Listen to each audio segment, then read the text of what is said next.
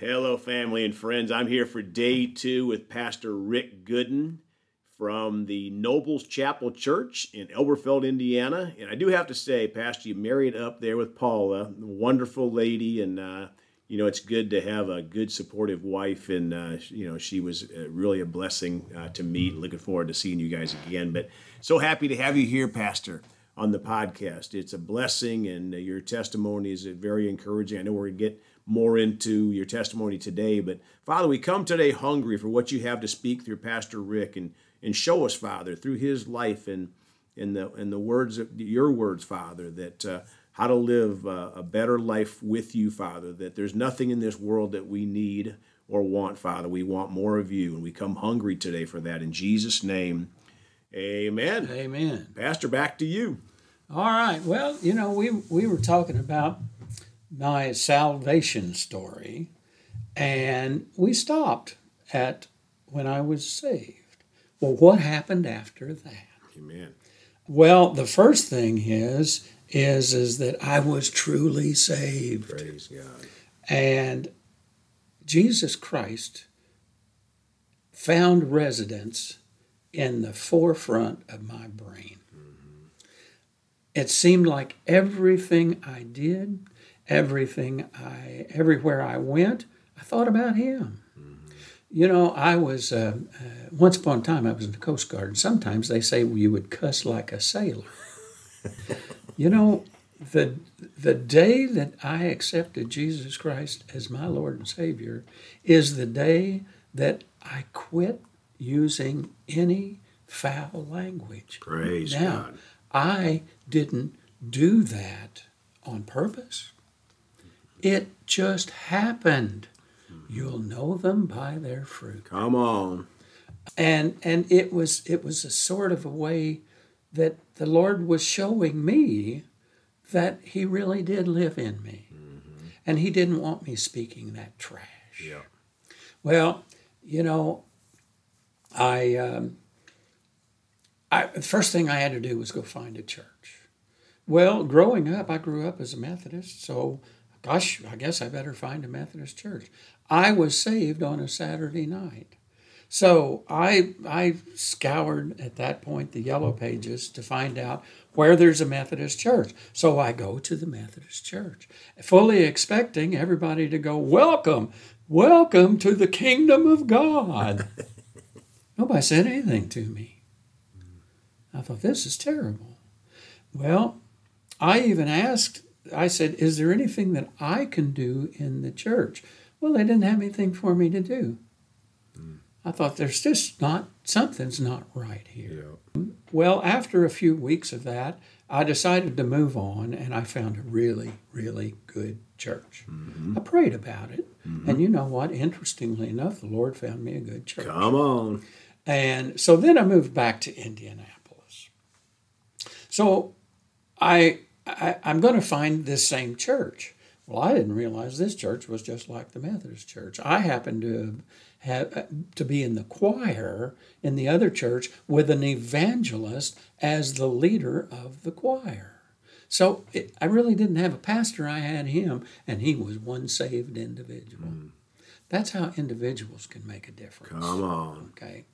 And uh, so I finally found a good church in Indianapolis, which was a Wesleyan church. Mm-hmm. And I would recommend a Wesleyan church to anyone. Mm-hmm. So we moved back to New Harmony. My mother had Alzheimer's at that point and kind of figured, you know, she took care of me whenever I couldn't do anything. So maybe it's time to go back and take care of her. Come on. Didn't know what I was going to do. I was leaving a good job and a whole bit, but the Lord had told me to come down here. Mm-hmm. So I did, not having any idea what I was going to do. And I shouldn't have worried about it because I knew he was going to take care of things. Yeah. But my wife and I were walking in New Harmony and we were saying, we have to find a church. And um, we're walking by the Methodist church. And I remember the one I grew up in. And I remember saying to Paul, I said, Yeah, we sure do, but it won't be that church. God heard me wasn't very long until I met the pastor of that church. and he had asked me. People knew that I did singing, and he had asked me if I would come sing at his church. And I said, Pastor, I will on one condition. What's that? I said, if I can speak just a little bit either before or after I sing. It was Christmas, and so I was going to be singing, I think it was Mary Did You Know? Mm-hmm. And uh, so he said, Yeah, you can go ahead and do that. And I said, Well, you might want to know what I'm going to talk about. So he asked, and I told him. I said, You know what? I grew up in the Methodist church. I've gone to Methodist church, and I have never in my life heard the plan of salvation. Amen. So if I sing, I would like to make sure that I can give the people the plan of salvation. Mm-hmm. And he agreed. Amen. So, um, so that happened, and that was good. Well, after doing that, I started going to that church because I thought maybe we could make a difference. Amen. Well, the next thing you know, I was asked to uh, take over the adult Sunday school. Well, the next thing you know, half of the people in the church were coming to the adult Sunday school, none of which had ever heard the plan of salvation. Oh, come on. And say started hearing the plan of salvation every single week. Mm-hmm. And, um, you know, my mother had gone to that church and she had been she had taught sunday school at bethany class anytime it was open she was there she was very well thought of but i watched my mother be saved at 82 years of age wow. in a baptist church wow. well teaching the sunday school i would allude to the fact that i watched an 82 year old woman get saved that I knew that had never heard the plan of salvation.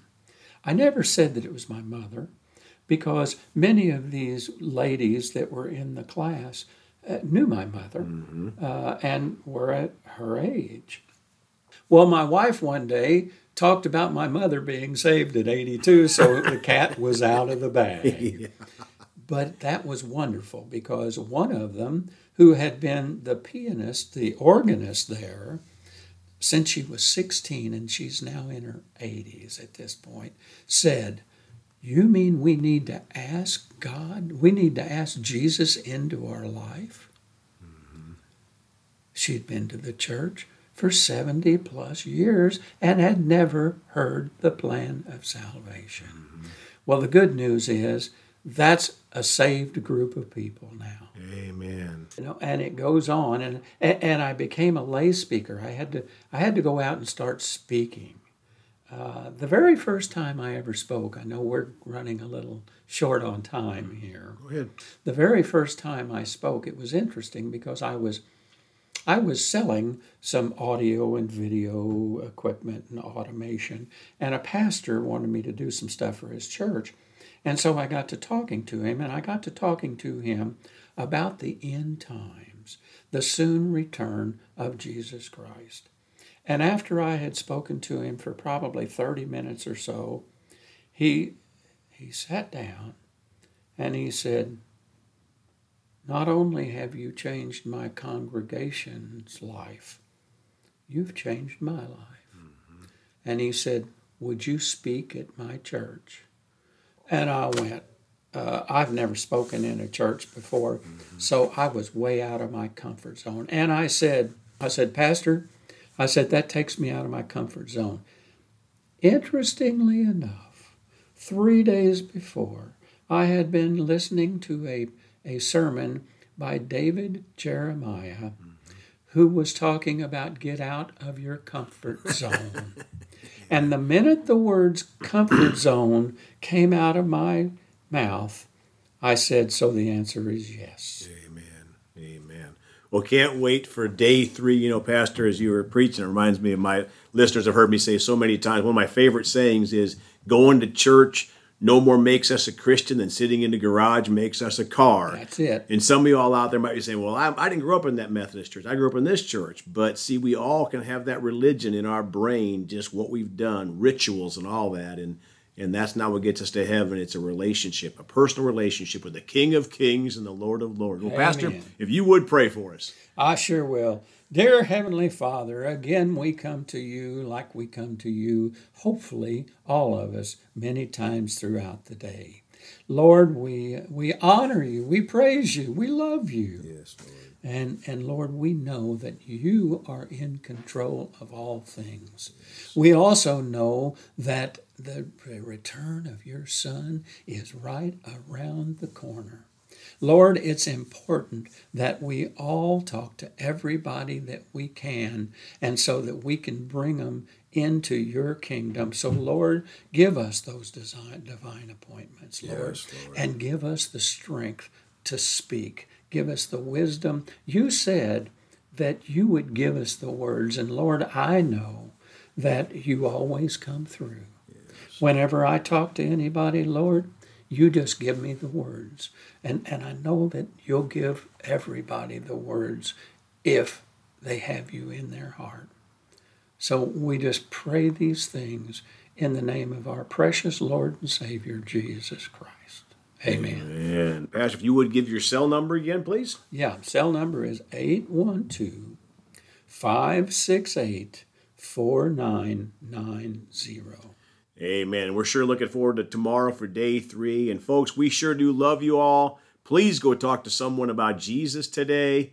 And remember, Jesus thought about you on the cross at Calvary, and he's coming back soon.